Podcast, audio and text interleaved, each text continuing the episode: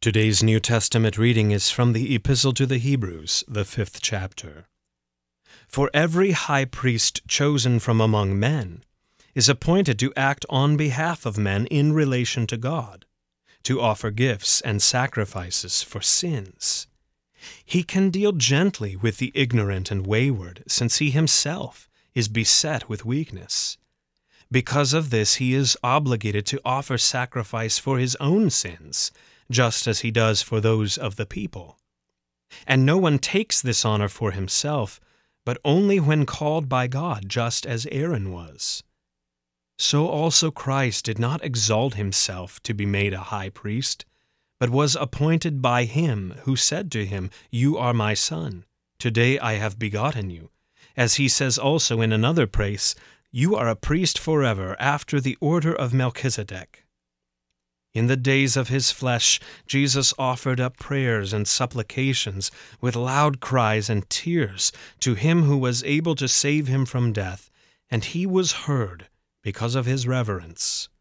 Although he was a son, he learned obedience through what he suffered, and being made perfect, he became the source of eternal salvation to all who obey him being designated by God a high priest after the order of Melchizedek. About this we have much to say, and it is hard to explain, since you have become dull of hearing. For though by this time you ought to be teachers, you need someone to teach you again the basic principles of the oracles of God. You need milk, not solid food.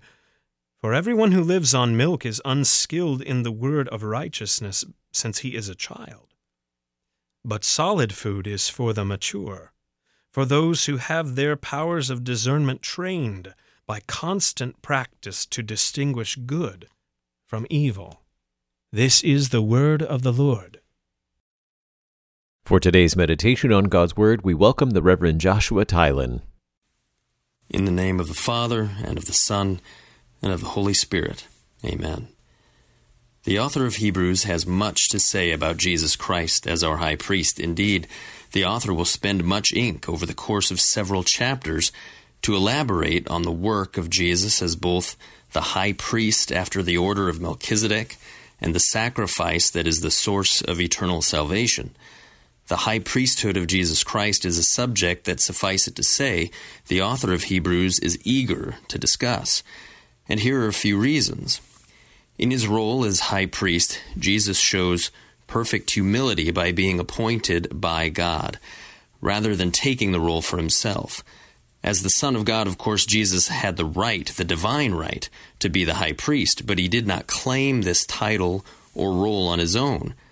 Rather, in perfect submission to God's will, he waited for the call of his Father. As high priest, Jesus also shows perfect humility as he learned obedience through suffering. Certainly, Jesus, as God, needed no instruction at all. Yet, according to his human nature, he learns obedience through suffering. Just like you, me, and every other person on this planet, Jesus learned obedience, and he learned it through suffering. That also is why Jesus is able to sympathize with us in our weaknesses. Jesus had no original or actual sins of which to repent. He had no sin to make sacrifices for, unlike other priests. Yet he can still sympathize with us, because he has suffered as we do. Nay, he has suffered much more than we shall ever know. The insults, beatings, humiliations, and torture that accompanied Jesus' horrific death on the cross, all while he bears the sins of the whole world, your transgressions and mine, all add up to make his suffering, his sacrifice, the source of eternal salvation to all who obey him. And what is our response to this great salvation? How do we react to such a precious, costly, life giving gift? Are we like the Hebrews to whom this letter is addressed, dull of hearing? Would we, like they, rather have milk than solid food, or perhaps we would prefer junk food? Do we refuse to build upon the basics of the faith to learn of the rich depths of the person and work of Jesus Christ. Let it not be so. If this is the case, dear brothers and sisters in Christ, repent. Repent of being slow to learn of Jesus Christ. repent of being unskilled in the word of righteousness. Let us turn to Jesus Christ, our great high priest, who has done what none other could do. He has made the perfect sacrifice as the perfect priest. He has shed his own blood, sacrificed his own body to forgive our dullness, to erase the stain of our immaturity. In him we have confidence to approach the throne of grace, that we might receive the mercy, the grace, the instruction that we need. Jesus Christ is our high priest forever, the only one we will ever need. Jesus is our sacrifice once for all. He is our God, the source of our salvation.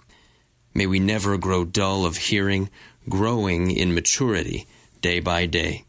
In Jesus' name, amen.